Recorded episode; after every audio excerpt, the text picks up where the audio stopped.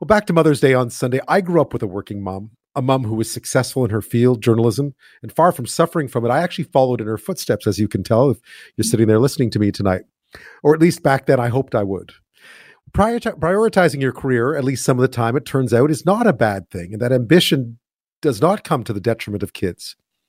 Joining me now is Lara Bazelon. She's a law professor, a writer, an advocate, and author of Ambitious Like a Mother Why Prioritizing Your Job is Good for Your Kids. Lara, thank you so much for being here on this Friday night. Thank you so much for having me. I was reading through um, just some of seeing, watching some interviews with you, reading some stuff. It, you know, I grew up with a mom too, who was who was really good at what she did, uh, as did you. Um, what was that like? I, I gather it was a real inspiration for you growing up to have a mom who who had a career that matters.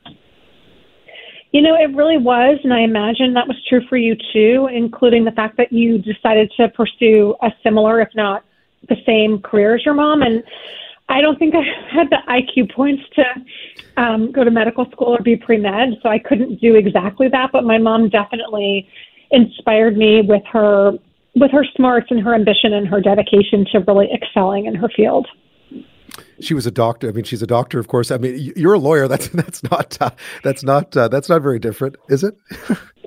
well, we I don't know. In the states, we joke that you go to law school if you're afraid of math, and pre med, it's like all this calculus and these very complicated equations and chemistry and physics, and it was just a little bit too much for me. And my mom had four children, and actually, none of us became doctors. So it's kind of interesting. I think she was absolutely brilliant and, um, yeah, set a really high, high bar. my uh, my mother-in-law and father-in-law are both scientists as well. So I, yeah, I, I was never very good at math, thus journalism.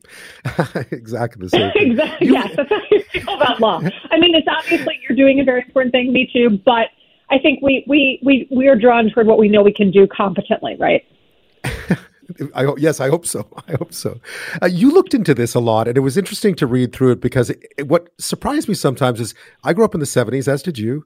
Um, you know, most of my friends' moms worked. A lot of them had really good jobs. A lot of them had more successful careers than their fathers did, and yet it feels like even all this time later, we're still talking about this idea of having both, or somehow children uh, children lose out if a mom has a, su- a, successful career or dedicates herself to her career to any extent. It's so interesting because when I was growing up, most of the moms that I knew, maybe they worked part time or they volunteered, but they weren't working full time jobs like my mom. But I agree with you that even if you hold constant for that and say it's been consistent since the 70s, we're passing this really strange, peculiar judgment on mothers that we don't have fathers. And we're essentially telling them, look, if you pursue success in the workplace and you're full time, your children are somehow going to miss out. And I looked into the data, it really does not bear that out. Yeah, tell me about that because you backed this up. You actually, what I guess first I was going to ask you about. I, I wanted to, to, tell me a bit about the uh, about the inspiration for doing this research. I think you know my mom was my primary inspiration, and then the other part of it was that I had struggled myself to model to my law students and to my younger colleagues this idea that you can be ambitious. It's okay to own it, and also that you can be a good mother at the same time. And so I started to think, well, what's the data behind that? And what are other women's stories? Am I really alone in believing this? And so I spent about a year and a half interviewing over 50 women. And then I looked into the data. And, you know, the truth is that the children of mothers who work full time they do just as well, if not better, than the children of stay at home moms. And I don't say that to start a mommy war because I don't believe in saying that one choice is better than another. I say it so that the mothers who work because they have to or they want to or some combination can stop feeling guilty. What did you find? What did you hear? What were some of the, the things that you found out that uh, that either affirmed what you believed or surprised you? One of the most moving interviews I had was with a guy named Joe, whose mom, Elizabeth, had been a international trial lawyer, so had spent most of his childhood traveling extensively for her work, and then had been appointed to the Court of Appeals, which is a very prestigious judgeship in the States. And he told the story about how when she was sworn in at the ceremony, he didn't want to go because he had to miss his varsity soccer practice, and he was really upset. And as he sat in the audience and listened to speaker after speaker talk about the work that his mother had done, and she was really a fierce advocate in particular for women's rights, he found himself tearing up and that he actually telling me the story of sitting there started crying on the phone with me as a grown man and he said you know it really changed my point of view not just about how my mother was spending her time but about what it meant to have a meaningful career. And in fact he is now a lawyer. It was just a really moving interview. And i'm not saying that he's representative of every child i talk to but by and large the kids of ambitious mothers would tell me some version of okay, my mom missed some sports events and some occasions, and she's also the person I turn to when I'm in a time of need. She's the person I rely on. She's the person I admire the most. And I guess this would apply to moms right across the spectrum. It doesn't matter if, if you're a journalist or a lawyer or a doctor or, or you own your own business, or it's just this idea of being dedicated to the job, dedicated to what you do to earn a living. I think so. I followed this esthetician named Diana, who's very working class, and she had this job at a nail salon that was pretty exploitative, and she decided to take a risk and start her own business. And her clients from her former job, even though she didn't ask them, they followed her. And she tells the story of the phone just ringing and ringing as they called her to make appointments, and her kids watching this happen in real time and being so proud of her that she had cultivated these relationships that she was going out on her own and that it was working. And I think when your kids see you doing things like that, being innovative, being creative, being happy and successful, I think it's very inspiring for them. Where does that? I mean, there was some research that you cite as well. I think uh, in, in, that Globe and Mail uh, opinion piece that was printed uh, that shows that that they, daughters specifically as well really do take inspiration from from the work that their moms do? Yes, the longitudinal and meta analysis tend to show that the girls who are raised by working mothers have, on the average, better outcomes if you look at employment and if you look at socioeconomic status and sort of overall economic stability. They tend to be more independent, more financially successful, more stable individuals. And then the sons, interestingly, tend to have more of a bent toward parity at home, so they're more likely to, for example, believe that it's appropriate to split up the domestic labor 50 50. I learned to do laundry when my mother dyed all my whites pink the, the day before camp. That because she was busy. that was the, uh, and I learned to iron because you know no one else was going to do it. it. You're you're right. It's interesting because there are sort of those. I don't think I ever regretted it, but I would go to my friends' houses who's you know who had parents who did more of that stuff and was always amazed that all this stuff was done for you. When I sort of forced myself to learn how to do it, that which was one of the interesting parts about having you know a mom who worked a lot, especially a journalist who worked different hours and so on. Um, when we come back, we'll just take a quick break. When we come back, I was asking, going to ask you a bit more just about the inspiration to sort of continue to say that Mother's Day this year is a time to affirm this, because we spoke about this earlier.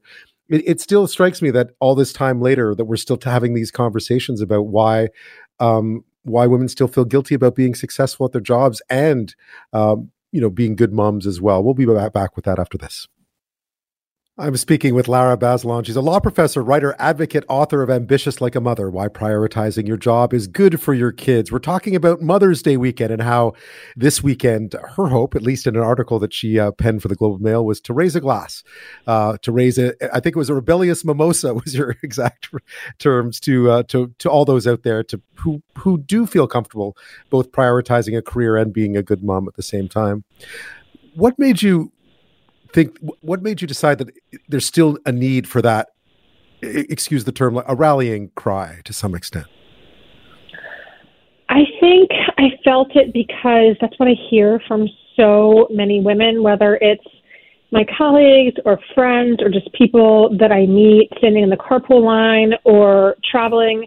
It just seems like every working mother's story is filled with shame and self recrimination i hear over and over how they think they're failing their children or they're failing at work because they're not showing up for one or the other and they're holding themselves to the standard that seems impossible.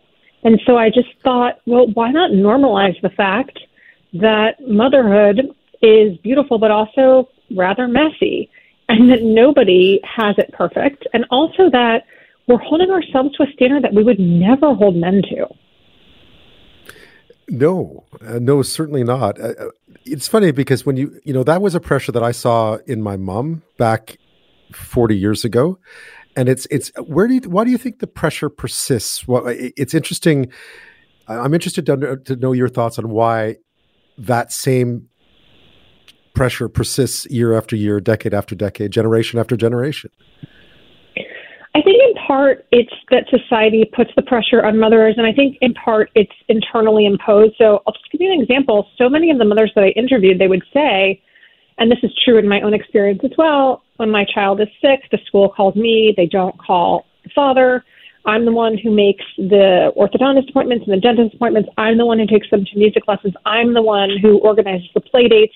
And if you say to them, well, do you think that you're somehow genetically programmed to do this better, they would say absolutely not, because it has nothing to do with gender. And yet, I think a lot of us are raised to feel like this is our job as mothers and it's not the job of fathers to do these things. And that also, I think a lot of women tell themselves that, well, if I give it to my male partner, it will be done differently and worse because they don't generally step up. And all those things can be true, and yet I think you can demand more parity. And then I think it's on the mothers to say, okay, I'm going to relinquish some control over this. Like speaking for myself, I feel like I'm constantly taking my own medicine with my ex husband. I find myself doing a lot of things that are kind of, you know, either one of us could do, right? Signing the kids up for camp, uh, filling out waiver forms so they can go on various trips. Why is it me? It doesn't have to be. And yet I think, well, it's going to go faster. It's going to be more efficient. And I think if I just allowed the space to have him pull up the slack, the dynamic would be different. And so part of it is that I just have to relinquish my own idea of how to get it done in the quote unquote correct way. I mean, that's another story of my childhood as well. If you waited around for you know one parent to do something, it wasn't going to happen. So the other parent would jump in and and, and do it as well. Uh, what can on this Mother's Day, children of all ages, whether they be young or older, what do you think mums should hear? Working professional mums, working mums, mums of all um, you know of all stripes who do all kinds of stuff. What do you think that their kids should be telling them this Mother's Day uh, to fulfill what you've been asking for? I think what they should hear is you're doing a fantastic job. Stop feeling guilty. And on this Mother's Day, after we go out and have our brunch, why don't you go and do something for yourself? Go read a novel swinging in a hammock. Go get your nails done. Go have a drink with your girlfriends. That is what I think moms need to hear. Celebrate with your family, celebrate yourself, and then do something fun just for you. Do you see this changing at all? Do you see another generation when you look at your children, for instance, and, and do you see them or you're trying to instill in them this idea that you can be the, all the things that you're describing right now? I do see a shift. It's interesting with the younger mothers that I interviewed for this book. So the women coming up behind me in their late 20s, mid 30s, I see more of a pushback against these ingrained norms, and I see more of an ability to stand up and say, I'm going to advocate for myself. These are the things I want to see. I'm going to push for them, you know, in the workplace and at home. I think maybe in a way that, for example, Gen Xers like me just weren't entirely willing to press for. So I am cautiously optimistic. I did notice that that generations, and I'm a Gen Xer as well, noticed that generations below me, when I was working in different places with different people of different ages, they were certainly pushing for a better work life balance, and I wonder if that had something to do with it as well. That that that that encompasses a lot of different things. That means, you know, I'm going to put my foot down at work as well as put my foot down uh, at home about how this responsibility is going to be shared and how much work I can do and still do it well. I think you're right. And I also feel like as the Gen Xers in the group, the onus is on us to the extent that we are in a position to hire or promote or advocate for folks to demand better working conditions for them. In the small capacity that I have to hire at the law school, I'm very clear about how much I am willing to pay people, which is much, much higher, for example, than the salary that I was paid at their level. And also my expectations around time off and vacation and prioritizing family. And I, I do that because I don't feel like they need to walk on broken glass just because I did. I think once we're in a position to be giving back and setting some kind of standard for ourselves, we can set a more humane one.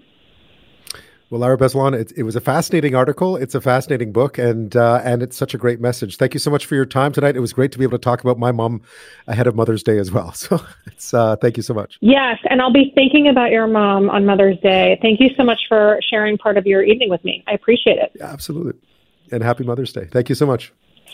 Thank you.